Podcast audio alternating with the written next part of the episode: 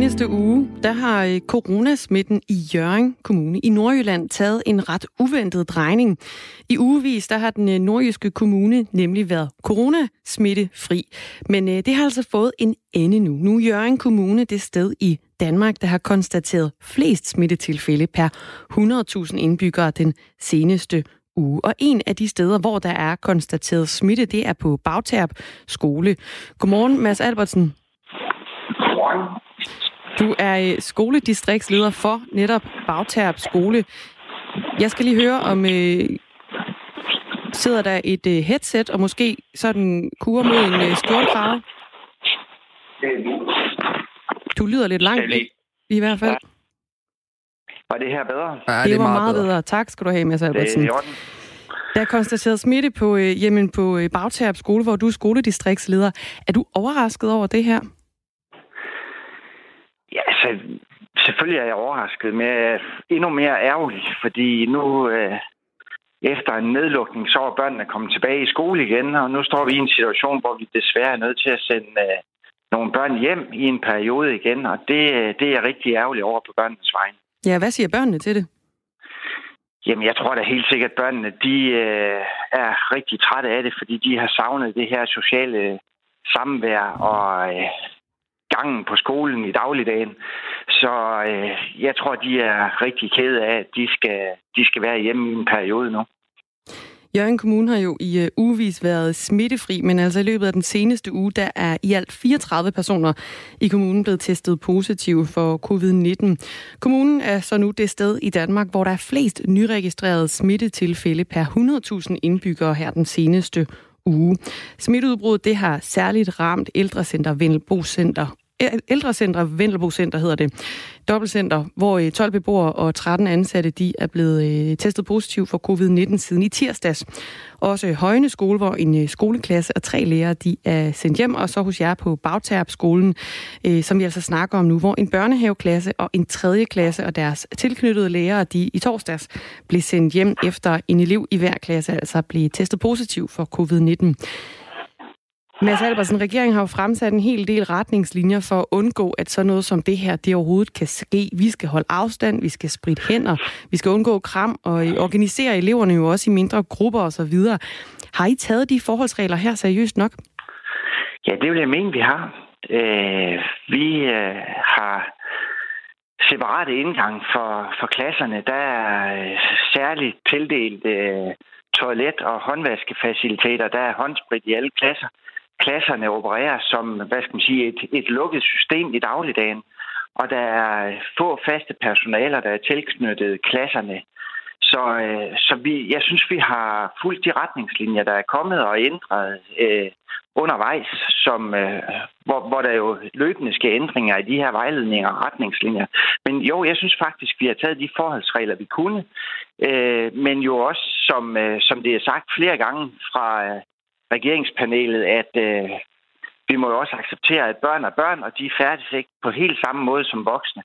Men øh, jeg synes, vi er meget opmærksomme på det, men det her, der er sket, det har jo i hvert fald fået os til at, at lige skærpe opmærksomheden igen, og sige, er der gået lidt dagligdag i den, så, øh, så må vi lige stramme lidt op igen, sådan at, at håndvask og håndhygiejne afstand og hosteetikette og, og hvad der ellers er blevet endord her i coronatiden, at de lige kommer på dagsordenen igen. Der er altså en elev i en børnehaveklasse og en elev i en tredje klasse på Bagterp Skole, der er blevet bekræftet smittet med coronavirus.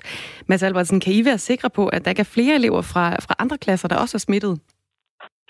Altså, det kan jeg jo ikke give en garanti for.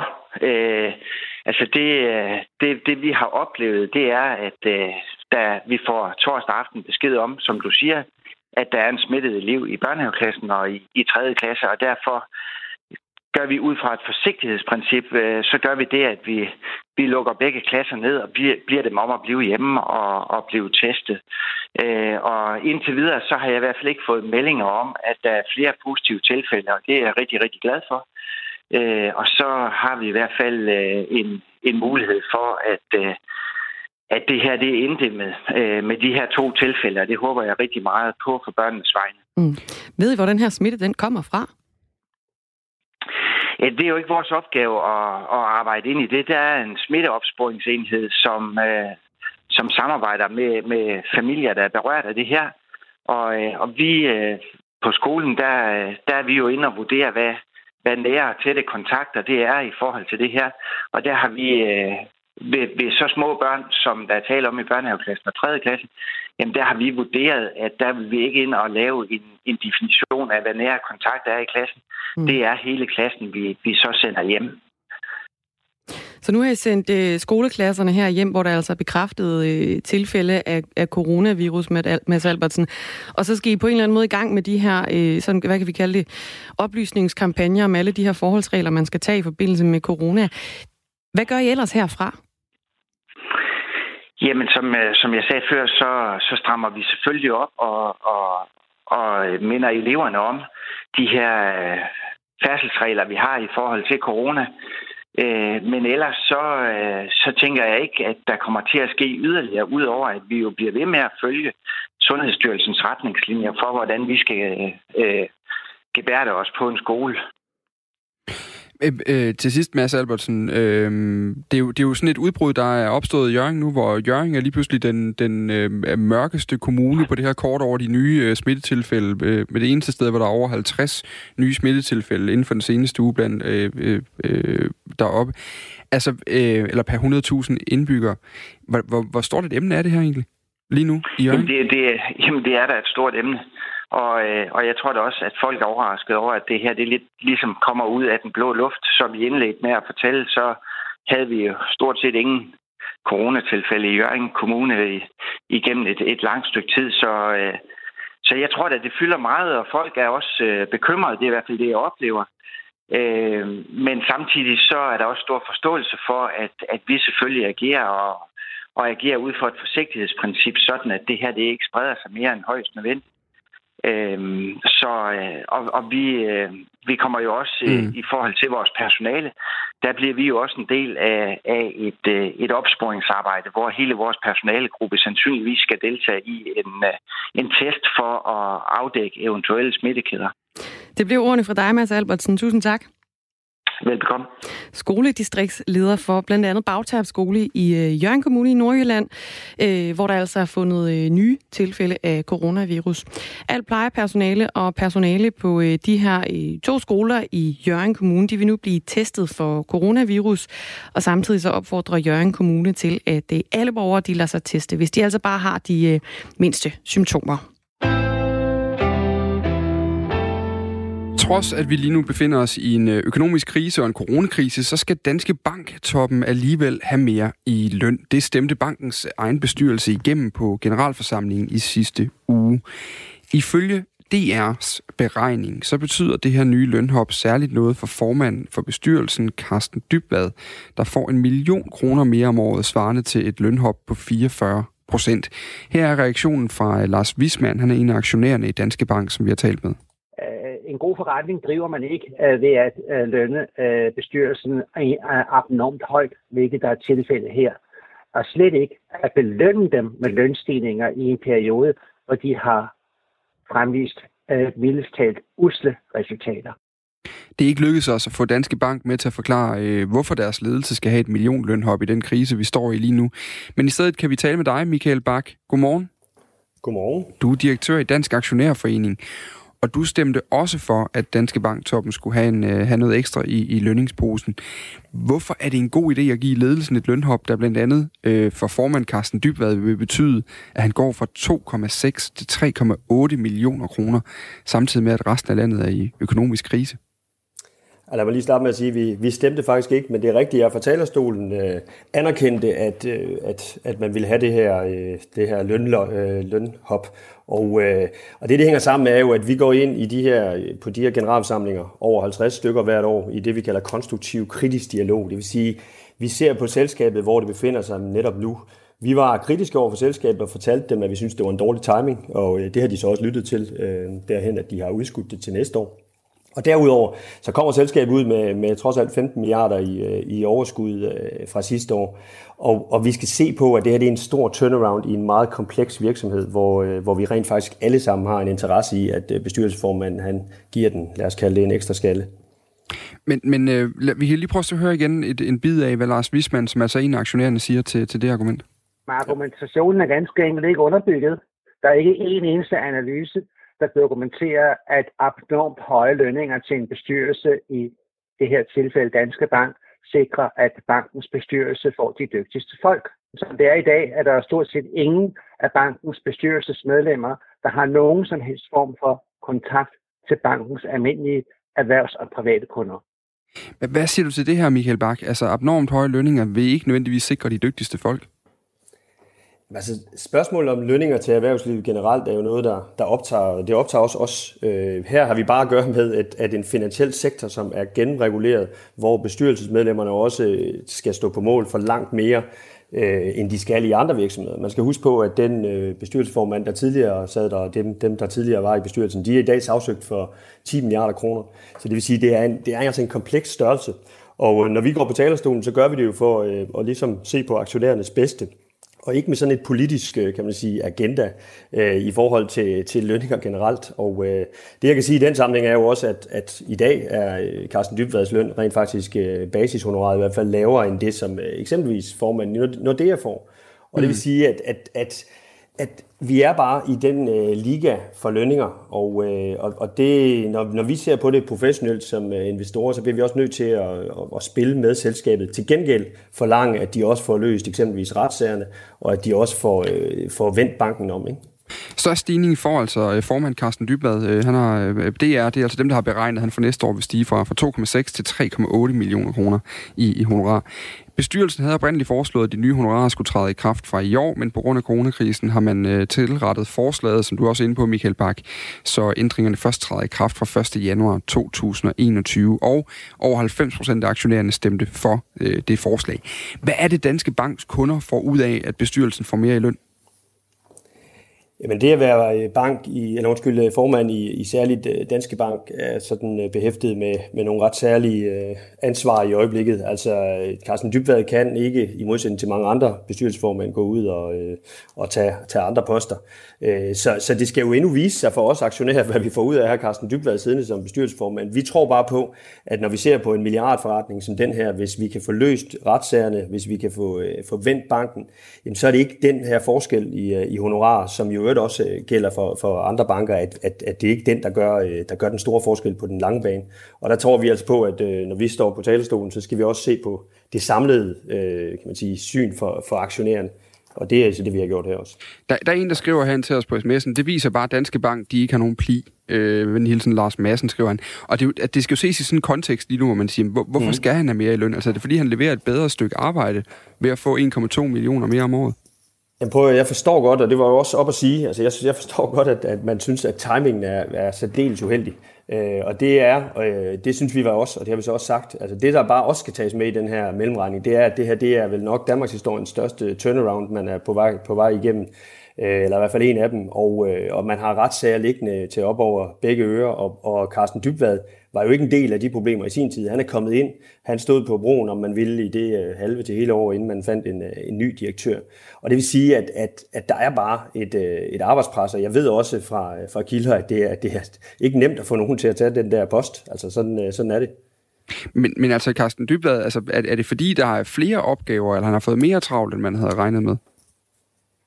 Ja, altså det, der, ja, det igen kan man så sige, vi ser jo på, hvad der er bedst for vores, kan man sige, for investorerne og kursen, aktiekursen. Og det er jo egentlig, det er jo ikke sådan, at jeg skal sidde her og, og forsvare Karsten Dybvad og alt hans gøren og laden. Det jeg ved er bare, at da han trådte til i sin tid, der var der jo udsigt til, at der skulle komme en direktør med det samme, og det gik så tre, ja, tre kvart år, der gik lang tid, inden, inden den nye direktør kom. Mm. Og de selskaber, altså de sager, der er kommet, er jo, er jo komplekse. Den regulering, der kommer fra E U, er stadigvæk også kompleks. Så, så, så det er sådan, at arbejdsbyrden i bankerne så deltid øh, desværre stiger for, for bestyrelserne. Og derfor er der også en tendens til, at øh, bestyrelserne, netop bankerne, de, de får et højere honorar. Men altså, skal vi, skal vi høre det sådan, at Danske Banks kunder får, en, de får, en, de får et bedre stykke arbejde for de her ekstra en komma to millioner om året? Jamen, nu taler du om Danske Banks kunder, og jeg kan også godt forstå den der øh, diskussion i forhold til, kan man sige, den folkelige synspunkt. Jeg har jo ligesom den kasket på, der hedder Danske Banks aktionærer og, og selskabets interesser. Og, og vi har nogle retssager, der, der ligger derude. Jeg skal ikke, jeg skal ikke vurdere, om, om Karsten Dybvad kommer ud og møder de enkelte kunder derude. Jeg skal vurdere, at, at selskabet har nogle interesser, som er ret væsentlige i de kommende tid med, med kæmpe milliard søgsmål og med masser af regulering. Og, øh, og der håber jeg jo på, at vi kan vende tilbage næste år og næste år igen, og så kigge Karsten Dybvad i øjnene, og så sige til ham, hey, hvad har vi, om man så må sige, fået for pengene? Og, og det, giver du, det får I bedre mulighed for, når han så også har fået lidt mere løn? Ja, så der følger jo med et hver honorar, følger der jo følger der en forpligtelse. Så det vil sige, det er da klart, at, at, at selvfølgelig skal man levere, og i endnu højere grad skal man levere, når man får en lønstigning. Så sådan er det. Tak fordi du var med her til morgen, Michael Bak. Tak skal du have. Altså formand for Dansk Aktionærforening, og det er altså Karsten Dybvad, Dansk, Danske Banks bestyrelsesformand, der nu har fået for en komma to millioner kroner ekstra forpligtelse. Ja, det må lune. Ja. Klokken den er blevet enogtyve minutter over otte, og vi øh, kigger lige mod Libanon. Fordi siden torsdag, der har demonstranter altså gået på gaden i øh, hovedstaden i Libanon, der hedder Beirut. Landet er i en dyb økonomisk krise, og demonstranterne de mener ikke, at regeringen håndterer krisen her særligt godt. Over en nat, der faldt valutaen i landet med femogtyve procent, og det betyder altså, at prisen på dagligvarer er eksploderet, mens værdien af libanesernes løn pludselig er styrtdykket. Karen Ravn, hun bor i Beirut sammen med sin libanesiske kæreste, og hun har altså tidligere deltaget i de her demonstrationer mod regeringen, og vi spurgte hende tidligere i morges, hvad det er, libaneserne de er så utilfredse med. Jamen, der er mange ting, som demonstranterne er utilfredse med, men overordnet set er det den økonomiske og finansielle krise, som landet har, har været i og på vej hen imod i lang tid, men som særligt er blevet forværret siden sidste år, hvor at opstanden, som også bliver refereret til her lokalt som revolutionen, startede i, i oktober sidste år. Og krævede regeringens afgang, krævede store strukturelle forandringer, der ville kræve flere jobs, der ville kræve mere social sikkerhed for befolkningen. Øhm, fattigdommen er steget i landet, og øh, folk kan ikke, hvad hedder det, kan ikke få adgang til deres penge i bankerne. Øhm, så det er, så det, det er en, en, en store strukturelle forandringer, som, som demonstranterne har, øh, har gået på gaden for, og som de her i sidste uge så der genopblussede, der kunne man se en genopblussning af, af de samme protester, som, der, som man særligt så i oktober og november sidste år. Når du nu er ude på, ude på gaden blandt, blandt libaneserne, hvad er det så for nogle, for nogle historier, du møder? Øh, jamen, der er enormt meget frustration i luften, øh, der er enormt meget usikkerhed, øh, folk er enormt bange for den nære fremtid og den lange fremtid, øh, både for deres øh, familier og, og dem selv. Øhm, der er meget, meget lidt tiltro til den regering, som, øh, som, som er siddende lige nu, på trods af, at det faktisk er en ny regering, efter at den daværende premierminister, øh, Hassan Diab, han, han træd, træd af øh, som resultat, som følge af, af protesterne. Men, øh, men demonstranterne, de bliver ved med at sige, at øh, regeringen her, de har fejlet igen, de kan ikke finde ud af at, at løse den krise, som, øh, som landet står overfor. Øhm, og det eneste håb, som befolkningen, som demonstranterne knytter sig til, er faktisk opstanden i sig selv. De siger, at det faktisk er kun opstanden og de, de krav, som, som befolkningen øh, kræver lige nu, der egentlig vil sikre en fremtid for landet. Øh, de har ingen tiltro til de siddende politikere øh, og det politiske system eller det økonomiske system, som, øh, som er i gang i landet. Vi kan lige sige, at det her økonomiske kollaps i Libanon, det skyldes landets høje gæld til udlandet. Her har de libanesiske politikere betalt af på gælden ved gang på gang at tage nye lån, skriver D R. Utilfredsheden, den handler altså bare ikke kun om økonomien. Protesterne, de startede nemlig tilbage i oktober, som Karen Ravn også fortæller, hvor demonstranter gik på gaden i protest mod nye skatter.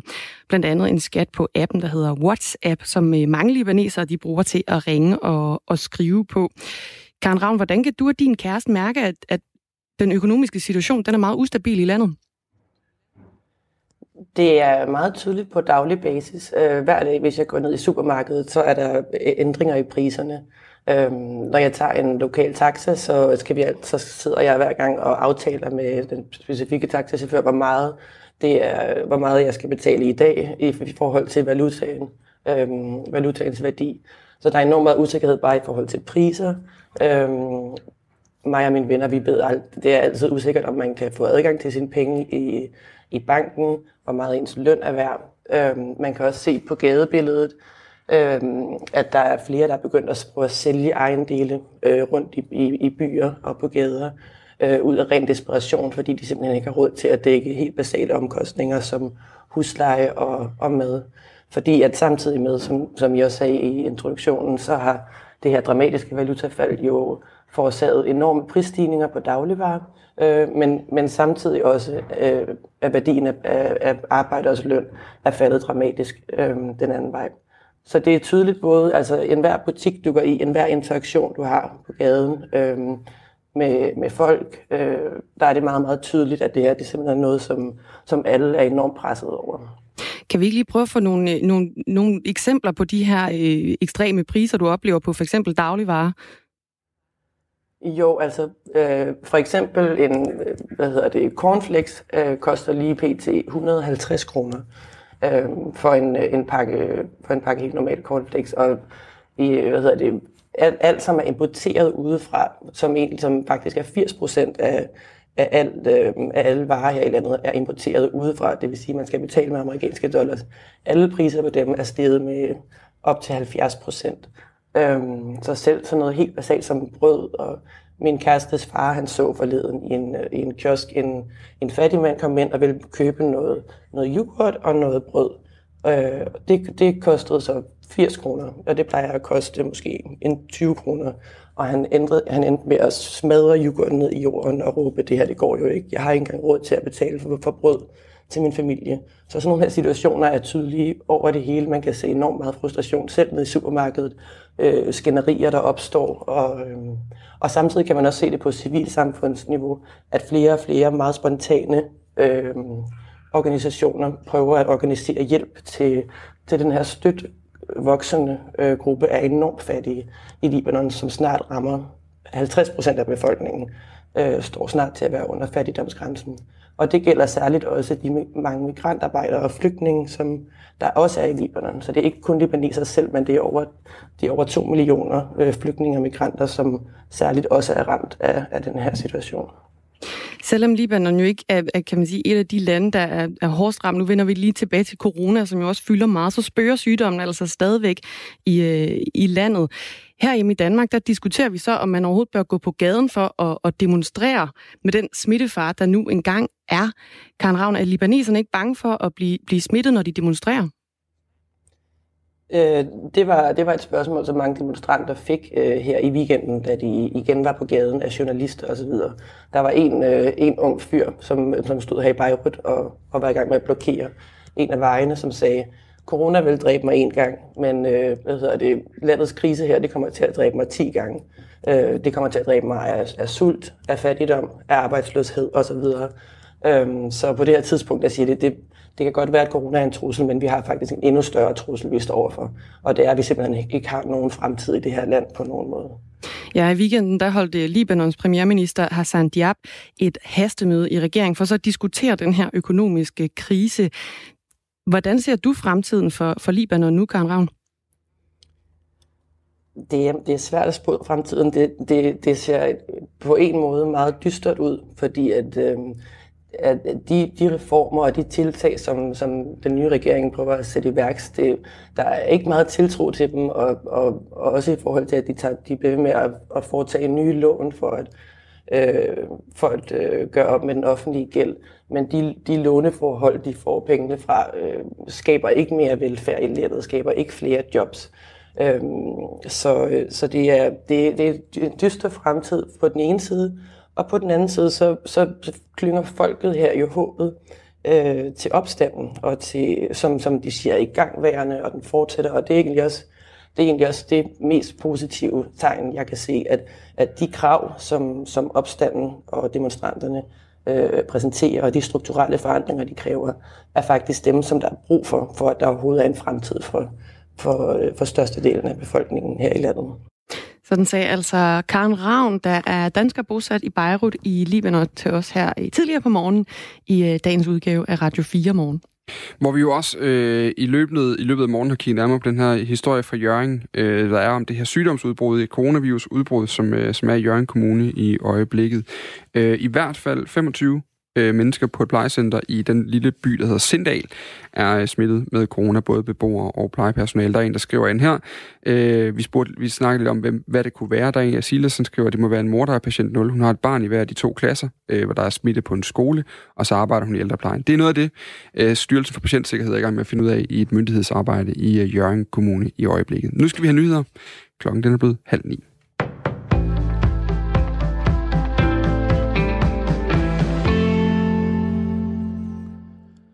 De konservative, radikale og S F sikrer regeringen et flertal bag E U-mandatet. Det bekræfter partierne over for Ritzau. Derimod er der ikke opbakning fra Venstre. Formand Jakob Ellemann Jensen gentager her til morgen, at regeringen skal svare på, hvor pengene til et forhøjet E U-budget skal komme fra. Det har regeringen afvist. Statsministerens taktik har isoleret Danmark, og regeringen beder i dag Folketinget om lov til at acceptere et højere E U-budget, uden at svare på, hvordan regningen skal betales, skriver Ellemann Jensen på Twitter. Brug for solidaritet og økonomisk ansvarlighed. Hvor skal pengene komme fra? Venstre kan ikke støtte mandatet, tilføjer han. På Twitter kalder S F-formand Pia Olsen Dyhr Venstres manglende støtte et brud med tredive års europapolitik. Det er historisk og trist. Selvom vi ofte er uenige, så plejer vi at finde en fælles vej for at sikre blandt andet et budget for E U, skriver hun. Dansk europapolitik har i årtier været bredt forankret blandt netop Socialdemokratiet, de radikale, S F, Venstre og de konservative. Med støtten fra, regerings, med, med støtten fra de radikale og S F samt de konservative som det eneste borgerlige parti, er der sørget for, at der ikke er et flertal imod regeringens forhandlingsmandat. De fire partier udgør tooghalvfems mandater. For de konservative har det været afgørende at få indført, at der lægges afgørende vægt på, at E U skal afskæres fra at kunne opkræve nye skatter og afgifter direkte fra borgere og virksomheder. For de radikale har blandt andet øget fokus på klima været vigtig, lyder det fra E U-ordfører Jens Rode. For, for os er det jo helt, og har været helt afgørende, at regeringen ikke kan komme med det samme mandat, man havde fra før coronakrisen. Altså det, det, det mandat, som, som regeringen fik før med coronakrisen, kan statsministeren jo ikke møde op med, øh, når halvdelen af forhandlingerne handler om coronakrisen.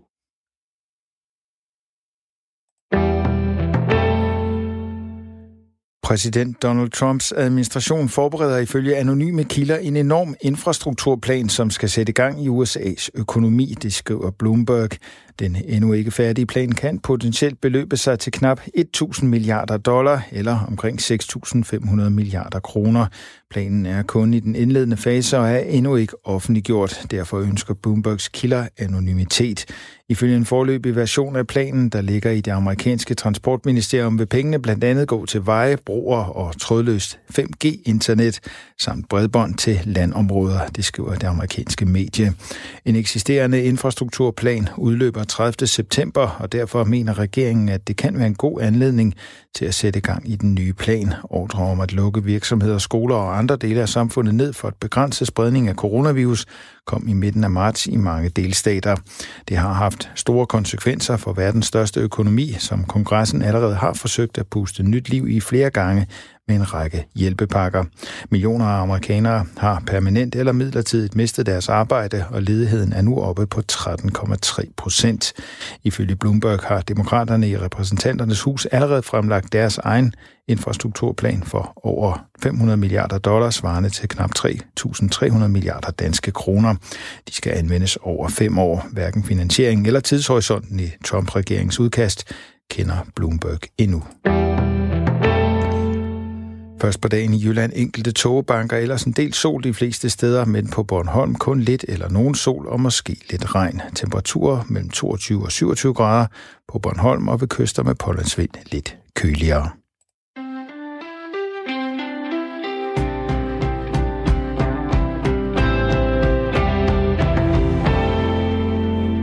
Godmorgen. Godmorgen. Radio fire Morgen er gået ind i slutspurten. Vi er, har små seksogtyve minutter øh, tilbage nu med øh, de historier, du skal med ud til resten af dagen derude. Leverer, leverandørerne, kan man sige, her i studiet i dag er Dagmar Østergaard og jeg selv, Dan Grønbæk. Klokken er lige nu godt og vel femogtyve minutter i ni. Og vi skal snakke om en ny organisation. Fordi i går der fik Danmark altså en ny en af slagsen. Den hedder Afro Danish Collective. Og med organisationens egne ord, så går den i front for Black Lives Matter-sagen. Godmorgen, Roger Courage Matthiesen. Godmorgen. Midlertidig talsperson for Afro Danish Collective. Den her nye organisation. Der er allerede en organisation, der går i front fra Black Lives Matter i Danmark. Og den organisation, den hedder jo Black Lives Matter Danmark. Hvad nyt kan øh, den her organisation bidrage med?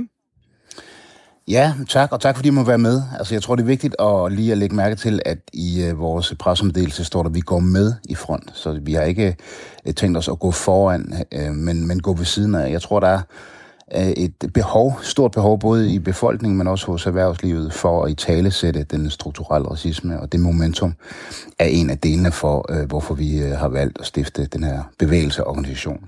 Og hvad er det så, I kan bidrage med, når nu i går, kan vi sige, ved siden af Black Lives Matter Danmark? Jeg tror, vi har et mere nuanceret take på, på kampen mod strukturel racisme og diskrimination. Vi bruger meget mere forskning og evidens i forhold til vores approach, og så har vi selvfølgelig også været kede af lederskabet fra Black Lives Matter Danmark i forhold til, til, til måden, det er blevet grebet an på. Og det behov er der også utrolig mange, der har udtrykt, både hos minoritetsbefolkningen og, og hos de hvide danskere. Så der er, der er en masse, som, som ligesom ønsker at italesætte sagen, men måske mangler en, en platform til, som de føler, at de kan være en, en, en hundrede procent del af. Og det er så det, vi har skabt her. Bare lige for at gøre forskellen tydelig, altså hvad er det for nogle nuancer, du mener, der mangler? Hvad, hvad, er, det, hvad er det, der gør, at I ikke bare samler jer under Black Lives Matter? Uh, jamen, jeg har egentlig uh, rakt ud til Black Lives Matter af flere omgange, og jeg håber da også, at vi får et godt samarbejde i fremtiden. Men det har handlet om, om måden, man har italesat uh, udfordringerne på til, til demonstrationerne, blandt andet, hvor vi mener, man kan tage et, et mere nuanceret uh, take, både på, på fællesskabet, der bliver skabt, men, men altså også på, på hvad det, hvordan vi italesætter udfordringerne. Hvad er det, hvad er det for et mere, hvad er det for et take, de har taget, som er unuanceret? Hvad er det for en konkret jamen, take? Altså, jeg, Jamen, jeg var jo i presselogen her i, øh, i søndags og udfordrede Danmarks øh, chefredaktører for vores aviser på, at de er nødt til at, at tage strukturel racisme mere i front i forhold til, hvad de har gjort nu, fordi der har været et, et meget øh, overdrevet og negativt fokus på både øh, i forhold til corona-risiko, da der blev lavet demonstration i København, men også i forhold til Wiley Sørensens person. Øh, og uagtet om man er enig i de metoder, hun har brugt, så har vi bare brugt alt, alt for lidt tid på at tale om den strukturelle racisme, som er en barriere for, at alle kan have et ligeværdigt liv, og det er ligesom det, vi, vi så sætter fokus på nu. Men, men når du siger, at I vil tage et mere nuanceret take på det, kan du så ikke forklare, hvad er det for et take, I ikke vil tage? Altså, hvad er det, I gerne vil lidt væk fra, Roger Courage Matthiesen? Jamen, altså, det er jo det, der er interessant her, det er, at, at det nye take, det er jo det, der skal fylde. Så, så det der med at, at i tale, altså, hvis øh, Wiley Sørensen, hun, hun bad jo øh, de, øh, de sorte om at trække op og træ, og de hvide om at trække tilbage i demonstrationen. Og det har jeg stor sympati for, og det har jeg også udtrykt øh, flere gange. Det er ikke en approach som, som, eller en tilgang, som jeg vil tage, men jeg forstår det godt, og, og jeg tror også, at det hele formidlingen, hun har simpelthen ikke formået mm. at formidle, hvorfor det er nødvendigt at, at gøre. Og det er jo fordi, at der har været øh, og er øh, nogle barrierer for, at, at sorte kan leve lige frie liv i forhold til, til hvide kan i, i Danmark, i Europa, i Middelhavet, hvor vi ser elleve øh, børn, mænd, kvinder dø hver eneste dag, fordi vi har den relation, vi har med, med det afrikanske kontinent i forhold til udbytning og skatteunddragelse, i forhold til øh, manglende adgang til, adgang til arbejdsmarkedet, til boligmarkedet, til uddannelse. Og for at gøre den her minoritet synlig, så har hun så ville løfte dem op øh, og, og, og sætte dem i front. Og jeg så, jeg, jo, jeg var selv med og så, hvor, hvor glade mange af, af dem blev i forhold til at blive synlige. Og så var der også nogen, som syntes, det var problematisk i forhold til blandt andet mig selv, fordi mine børn er jo lysere end mig. Skulle jeg så gå i front, og mine børn gå, gå mm. bagved? Det kunne jeg ikke rigtig forene med at kæmpe kampen sammen. Men, men jeg har stor sympati for, øh, for hensigten. Og det er som sagt også derfor, at F N jo har haft det her årti for mennesker af afrikansk oprindelse for at sætte fokus på, på den globale undertrykkelse. Jeg skal lige høre her, nu var du selv inde omkring nogle af de her lidt øh, uheldige sager, kan vi sige, som Black Lives Matter Danmark har, øh, har haft i den seneste tid. Udnytter I ikke, at, at de har nogle mindre gode sager til sig selv at komme frem i lyset som en ny organisation? Det synes jeg bestemt ikke. Altså, hvis du kigger på alt det, jeg har deltaget i Deadline, i interviews, i Presselogen, så, så vil du kunne høre, at jeg både nuanceret forsvarer Wiley's position, men også i talesætter, at jeg synes, der er behov for et andet take. Og det, det er, oplever jeg fra rigtig mange borgere, såvel som virksomheder, som retter henvendelser og siger, at det mener de også, der har brug for, og de gerne vil den her sag, og de gerne vil den her kamp for ligeværd, men de synes også, at nødvendigheden bliver afsporet lidt af, mm. af, af den måde, som det er blevet øh, italesat på. Så, så det synes jeg bestemt ikke, mm. at vi er, vi er med til at gøre. Jeg synes, jo flere, der italesætter racisme, ligesom I øh, gør det nu i radioen, øh, jo, jo bedre bliver det i forhold til at skabe et ligeværdigt liv for, for, for alle her i landet. Vi skal lige have et allersidste spørgsmål, Roger Courage Matthiesen. Var det ikke bedre at samle kræfterne og så være fælles om sagen samlet i en organisation, i stedet for så at have flere organisationer, kan man sige, med samme formål? Øh, det vil jeg da håbe, at, øh, at vi i hvert fald kan lave et godt samarbejde. Men altså, jeg har jo rakt ud til flere gange i forhold til at få mere øh, professionaliseret og nuanceret tilgang i Black Lives Matter Danmark. Så det er jo ikke, fordi det, den strategi ikke også er forfulgt. Ja, nu tror jeg bare, at vi, vi har brug for øh, i fællesskab at, at gå videre og så, øh, og så løfte sammen. Tusind tak skal du have. Det er derfor beslutninger taget. Ja, selv tak. Roger Courage Matthiesen. Tak fordi du var med. Ja, selv tak. Midlertidig talsperson for Afro Danish Collective, som altså er en ny organisation, der er oprettet her i Danmark.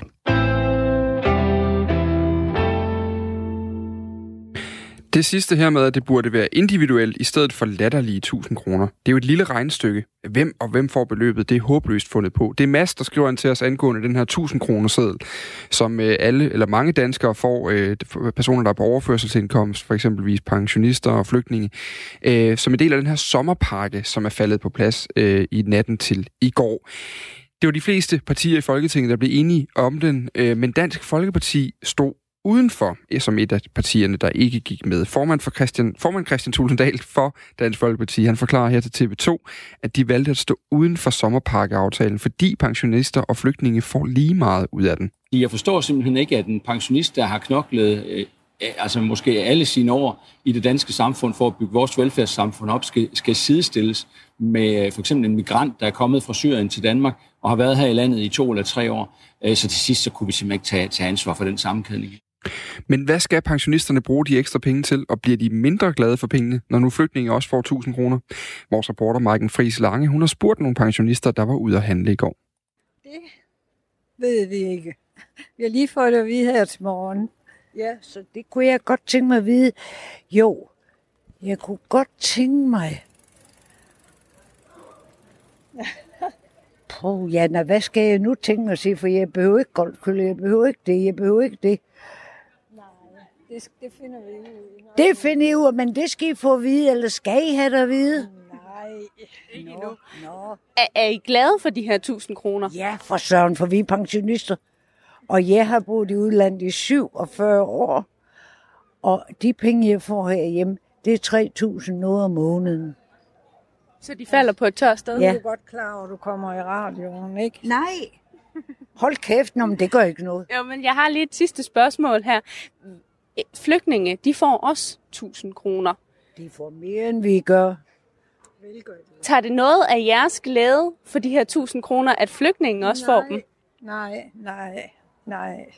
I er stadig lige så glade for de her tusind kroner, fordi flygtningen ja, også får dem? Ja, selvom andre også får, ja, det var det. Vi skal, det. Siger, vi skal jo, vi kan jo ikke kamp, kæmpe dem over en kamp, alle vil. Ja. Så. Men de er jo slet ikke betalt til, til statskassen lige så meget, som I har. Nej, nej. Men altså, det er jo... De har nok behov for... Jeg tror, de har mere behov, end vi måske har. Jamen altså, jeg, jeg trænger nok til et par vintersko, ikke? Og det passer jo meget fint, når vi er fremme ved oktober måned, når de dumper ind. Så, så kunne jeg godt tænke mig et par gode vintersko. På en skala fra et til ti, da du hørte nyheden i morges om, at du fik tusind kroner, hvor glad blev du så for dem? Jamen, jamen, det er da altid godt, hvad skal vi sige, otte eller sådan noget, ikke? Det er deromkring, ja. ja. ja. Flygtningen får for eksempel også tusind kroner. Tager det noget fra din glæde, at de også får? Overhovedet ikke. Altså, det er jo nogle stakkels mennesker, der har rejst langt og udsat for meget, så, så hvorfor ikke? Når vi har pengene, så kan vi da lige så godt hjælpe andre. Men de har jo slet ikke betalt til statskassen på samme måde, som du har. Nej, men det er der mange andre, der heller ikke har, så skal vi ikke sige, at dem må de gerne få for min skyld. Dansk Folkeparti er jo så et af de partier, som er uden for den her aftale, og de, det er de på grund af, at, at flygtninge også får de her tusind kroner. Hvad synes du om det? Jamen, Dansk Folkeparti er jo også uden for så meget andet, så lad dem bare f- følge med i det, i det kor der. Det uh, generer ikke mig, det undrer mig bare. Men er de gode til at, at tale pensionisternes sag, så? Det vil de gerne være, men, uh, men uh, ja, lad dem gøre det for dem, der gerne vil høre, hvad Dansk Folkeparti siger. Jeg mangler, altså, det lyder dumt, men jeg mangler ikke de penge. Det kunne de godt give til nogle andre. Jeg synes, det er et dumt forslag. Og så, ja, så hvis jeg spørger dig, ja. hvor glad du er for de her penge, hvad siger du så? Jamen, jeg har ikke tænkt over, jeg har hørt godt, så tænker jeg, det var da dumt. Jeg synes det virkelig. Fordi der er der nogen, der, der er mere på. De, og ja, de kigger jo ikke på, hvor mange penge du har. Så det er de forkerte, der også får. Hvem skulle så have? Jamen, det er sgu dem, der ikke har så meget at gøre med. Det synes jeg. Det er ikke, fordi jeg ser det godgørende, men altså, jeg synes i hvert fald, at det skulle de. Nogle af dem, som så får også de her tusind kroner, det er jo for eksempel flygtningen. Ja, ja, men det har jeg heller ikke noget imod. Men de har jo slet ikke betalt lige så mange Ej, penge til statskassen, med. som du har. Nej, det er også rigtigt. Men altså, sådan noget, det går ikke så meget op i. Nej. Jeg synes, man skal feje for sin egen dør, så må det være det. Dansk Folkeparti, de er jo ikke med i, i den her aftale, Nej, fordi at de ikke synes, indvandrerne skal ja, have. Ja. Hvad synes du om, at, at de så ja, det går, det går ikke er med for pensionisternes skyld? De går i dårligt form i forvejen, ikke også? Ved sidste, ved sidste hvad hedder valg, det, dårligt, det gik jo dårligt. Så jeg, jeg, tror, jeg tror, de skal op så meget, hvis de skal have dem tilbage. Jeg har lige købt på sko, du kan ikke hjælpe noget. Hvad har du på ønskelisten, Henny? Ja, det har jeg ikke lige tænkt på. Det ved jeg så ikke. Hvor glad bliver I for de her tusind kroner? Jeg er glad. Jeg er rigtig glad for nogle penge. For eksempel så får flygtninge, de får også tusind kroner. Det må det også gerne for din skyld. Det er helt i orden. Bliver du ikke en lille smule mindre glad, når du hører, at de for eksempel også får? Nej, nu skal jeg blive mindre glad. Hvis jeg får så glad i orden, så må de også godt få. De har jo slet ikke bidraget til statskassen Nej, på samme måde som dig. Nej, det er lødt nok af det. Men er det så fair? Ja. Det er helt i orden nu. Ja, så vil jeg ikke svare på mig. Vi skal være gode ved hinanden jo. Dansk Folkeparti for eksempel, de, ja. de er ikke med i den her aftale om at give pensionister tusind kroner, øh, fordi at de ikke mener, at indvandrere også skal have dem. Ja. Hvad tænker du om det? Det har jeg ikke noget imod, at indvandrere også får dem. Der går ingen skår af glæden der? Nej, det gør der ikke. Vi mangler ikke noget, så det, det, det synes jeg ikke gør noget. Men er de gode nok til at pa- snakke pensionisternes sag så? Nej, det er det måske ikke. Det var Maiken Friis Lange, der havde talt med Karen Elisabeth Krabsen, Ulla Weinrich, Claus Godfredsen, Birgit Christiansen og til sidst ægteparret Henny og Bent Friis. Dansk Folkeparti, de er altså som sagt et af de partier, der i sidste øjeblik sprang fra den her aftale om en sommerpakke. Og vi har spurgt gruppeleder Peter Skaarup, hvad der egentlig er vigtigst for partiet som mærkesag. Er det en stram udlændingepolitik, eller er det pensionisternes trivsel? Ja, det er begge dele. Jeg synes ikke, den, den ene er vigtigere end den anden. Det er, det er begge dele. Vi skal gå på to ben der. Og der synes vi simpelthen, det var en helt skæv balance, der var i det her. Altså det med, at man giver migranter faktisk tusind kroner ekstra. De har jo ikke fået i forvejen af den nuværende socialdemokratiske regering. Og så lader man pensionisterne spise af med, med, med tusind kroner. Altså, det, det er helt skævt, synes vi. Og på den måde, så, så, så, så, så er det, hvis vi sagde til regeringen på et tidspunkt, det går simpelthen ikke. Den balance kan vi ikke leve med. Men bliver de spist af med tusind kroner? De får trods alt tusind kroner. Ja, men man skal lige huske på, at øh, pensionister øh, har en meget svær økonomi. Mange pensionister har en svær økonomi. Nogle har det vældig, vældig godt med egne pensionsordninger og sådan noget ved siden af. Men der er altså nogle pensionister, der, der hænger meget, meget svært i bremsen, og kun lige har øh, det, det, de skal bruge i dagligdagen, måske ikke engang. Der, og der er tusind kroner ingenting, hvis der kommer en tandlægeregning eller lignende. Øh, vi skulle op på et væsentligt højere beløb, øh, set med Dansk Folkepartis øjne, både til pensionister og førtidspensionister, hvis det her skulle have været øh, Dansk Folkeparti, der havde været med til det. Øh, det kunne vi simpelthen ikke være med til, når man så oven i købet ville give øh, migranter og alle mulige andre tusind kroner, så blev der jo ikke mere til pensionisterne. Men, men hvad er det største problem her? Er det, at, at, at, øh, at, at nu kalder du det migranter, men flygtninge, hvem det nu ellers er, at de får tusind kroner, eller at pensionisterne kun får tusind kroner? Jamen, det, der, der er simpelthen for meget til migranterne og for lidt pension, til pensionisterne. Det er vores overskrift på det her. Men lad, og det, det synes vi ikke, regeringen kan være bekendt, fordi pensionisterne har jo trods alt bidraget til det danske samfund igennem hele deres liv. Og øh, så fortæller man dem, at øh, I må altså ikke få mere, end, end migranterne også må få. Der er jo i forvejen lige har fået, øh, altså hvor det, det jo er sådan så, at børnefamilier øh, får en, en øget ydelse fra den socialdemokratiske regering, og det forstår, forstår vi simpelthen ikke. Skulle der så være ingenting til flygtninge og migranter, eller hvordan? De skulle ikke have haft øh, nogen øh, penge her, fordi øh, de, skal jo, de skal jo hjem. Altså de skal jo ikke... Øh, have et signal om, at øh, nu får I flere penge. Øh, de skal have et budskab om, at de skal hjem og være med til at genopbygge deres land. Men jeg, jeg skal bare lige forstå, Peter Skaarup, hvorfor vælger I at tage ud af aftalen, når den nu giver pensionisterne en økonomisk hjælpende hånd? Det får de jo altså. Fordi det er alt for lidt. tusind kroner til pensionisterne er alt for lidt. Og det signal, man sender, er meget dårligt, fordi man øh, vil jo gerne give penge ud til en hel masse mennesker. Det er ret, ret store milliardbeløb, man giver ud. Øh, ud likviditet øh, i form af feriepengene. Og det vil sige, at der er nogle pensionister, som øh, man i øvrigt har hørt fra eksperterne, at nogle af dem, der gerne vil forbruge penge, og det er det, vi har lidt brug for i øjeblikket, at vi får sat noget forbrug i gang, så der ender, øh, det ender med, at der kommer gang i hjulene. Og, øh, og der, der er tusind kroner alt for lidt. Det Men kan vi ikke være kendt. Hvor mange penge skulle det så, altså, hvor mange penge skulle pensionisterne så have lov til at få? Jamen, vi skal op på et væsentligt højere beløb, altså, og så skal vi have en profil, hvor dem, der... højere beløb? Ja, altså, det kunne have været, det kunne have været fem tusind kroner eller ti tusind kroner til de svageste pensionister, sådan at dem, der har den svageste økonomi, får mest ud af det her. Det er jo også det, ældresagen har foreslået, at man forhøjede ældrechecken. Øh, sagen er bare, at øh, der skal gang i økonomien, og det skal der ikke først til oktober, hvor man de her feriepenge kommer ud. Og der kunne pensionisterne godt øh, være med til det, men, øh, men det vil der ikke. Men det kunne flygtninge og migranter vel også? Ja, men... Øh, Det, der må stå fast, synes jeg, for, for os her i Danmark, det er, at øh, de skal hjælpes hjem. De skal ikke belønnes for at blive og, og i øvrigt skabe nogle integrationsudfordringer, som øh, nogen jo gør. Det var ordene tidligere på morgenen fra Peter Skaarup, der er gruppeleder, øh, gruppeformand for Dansk Folkeparti, der i ellevte time altså trak sig fra øh, forhandlingerne om sommerpakken. Erik skriver, problemet er ikke indvandrerne i denne sag, men beløbsstørrelsen, som er latterligt lav. Med hensyn til indvandrerne skulle man hellere fjerne, hellere fjerne de kæmpe beløb, nogen får for at rejse frivilligt hjem. Der er også en, der skriver, der er et par søde ældre, øh, I har fundet. Det er et par søde ældre, I har fundet, og ja, ærligt talt er der jo lige til et par vintersko, og så er det bare fint. Opvejer ikke det, som øh, det skal for nogen. Øhm, det er altså, øh, lige på S M S, der kommer på den historie, det er altså en debat, der har kørt øh, oven på den her sommerpakke, som blev indgået, øh, blev aftalt mellem en del politiske partier natten til i går.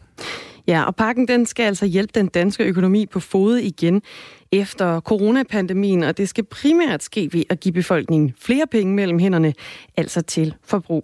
Godmorgen, Ole Thyssen. Godmorgen. Professor emeritus ved København, Copenhagen Business School hedder det. Til Kristelig Dagblad, der, Dagblad, der kalder du den prioritering absurd. Hvorfor er det absurd, at regeringen de opfordrer til forbrug? Øh, regeringen kom til magten for et år siden øh, på et program, der, der, der især handlede om, at der skulle være en... Øh, C O to-udledning på minus halvfjerds procent. Og det er et voldsomt ambitiøst projekt, og det vil, det vil blandt andet betyde, at øh, det voldsomme, den voldsomme vækst, som, som er et mål for hele verden, den, skulle, den, den må simpelthen reduceres. Øh, men siden viste det sig, at Mette Frederiksen sagde, at, øh, at øh, miljøplanen må ikke gå ud over vækst, det må ikke gå ud over rigdom, det må ikke gå ud over arbejdspladser, og det betyder så, at øh, ja, øh, så sker der ingenting. Hvis noget ikke har nogen effekter, så er det ingenting. Og øh, jeg kan godt forstå et sted henne, at regeringen sætter så voldsomt øh, et, et, et fokus på arbejdspladser, fordi det er jo helt centralt. En arbejdsplads giver et, et almindeligt liv til lønmodtagere, det giver skat til staten, og det giver overskud til virksomhederne. Så arbejdspladser står i centrum. Men arbejdspladser står ikke bare i, at man poster, øh, man siger, mekanisk penge ud til, at, at alting fortsætter, som det plejer. Men står vi ikke netop i en situation nu, hvor at vi skal have gang i en økonomi, og det så derfor giver god mening, at man opfordrer til noget forbrug lige nu? Jo, eller også, at, at, at man ser på, på hvilken måde kan man, kan man øh, kæde at, øh, denne villighed til at op og bruge milliarder øh, sammen med et, et grønt program. Regeringen, især Dan Jørgensen, har været ekstremt udslæbende med hensyn til, øh, hvad det egentlig skal ske med miljøplanen. Der er usikkerhed omkring olien, der er usikkerhed omkring elbiler, der er usikkerhed omkring landbrug, og alt det, der tøver man øh, hele vejen igennem. Og nu har man så en chance, hvor man må sige, spenderposen i den grad er åben til at, øh, at, øh, at koble øh, øh, risikovillighed sammen med et, en, en miljøplan. Men hvordan, hvordan det at investere i, i, i den grønne omstilling, hvordan sætter det gang i økonomien lige nu og her? Altså, det at, at, at, at, at skabe grønne arbejdspladser er vel også en, en måde at, at skabe arbejdspladser på. Det at give penge til alle de forsøg og den risikovillighed, som består i, at, at, at, at man sætter gang i, i, i indsatser på det område, det er jo også noget, der, der skaber arbejdspladser. Ikke bare mekanisk øh, øh, forbrug, ikke bare for forbrug, der lige så godt øh, kan gå til udenlandske som de danske virksomheder, men altså et, et forbrug, der har en, øh, en fremtidsorientering.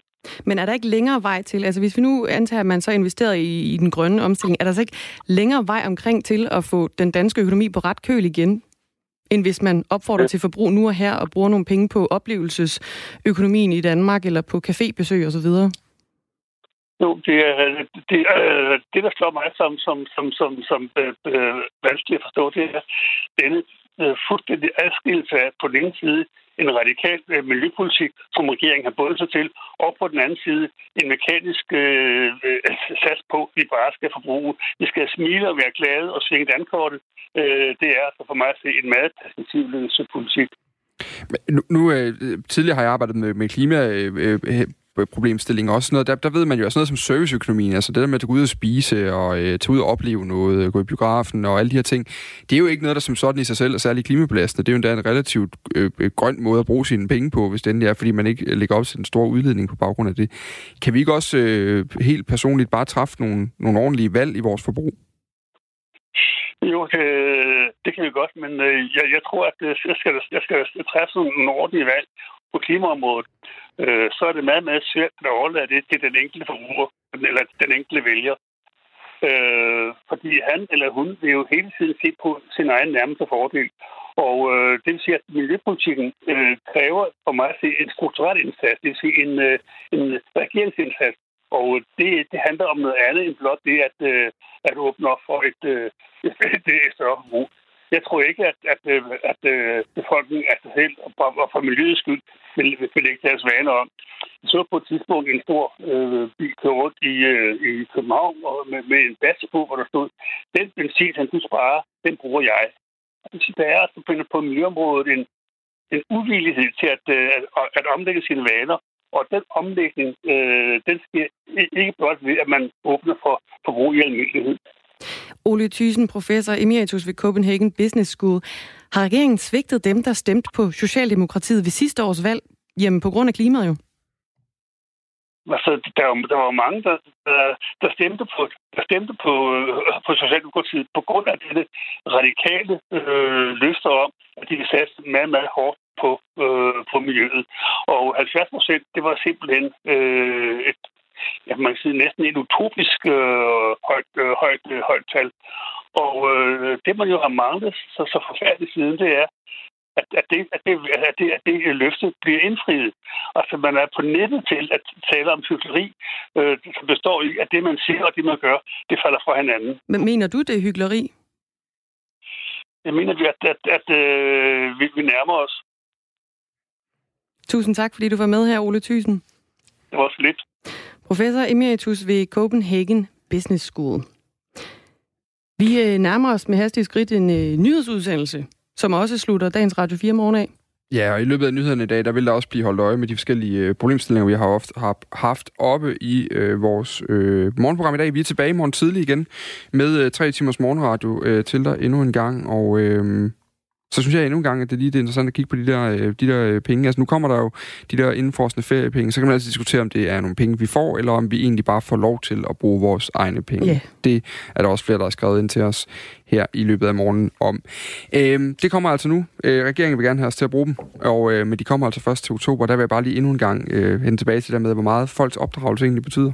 Altså det er interessant, at når man spørger folk, hvad har du tænkt dig at gøre? Så er der altså over halvdelen i en megafonundersøgelse på T V to, der siger, vi venter lige til pengene står på kontoen. Tag lige, slå koldt vand i blodet, ikke? Præcis. Vi takker af for i dag. Dagmar Møstergaard og Dan Grønbæk.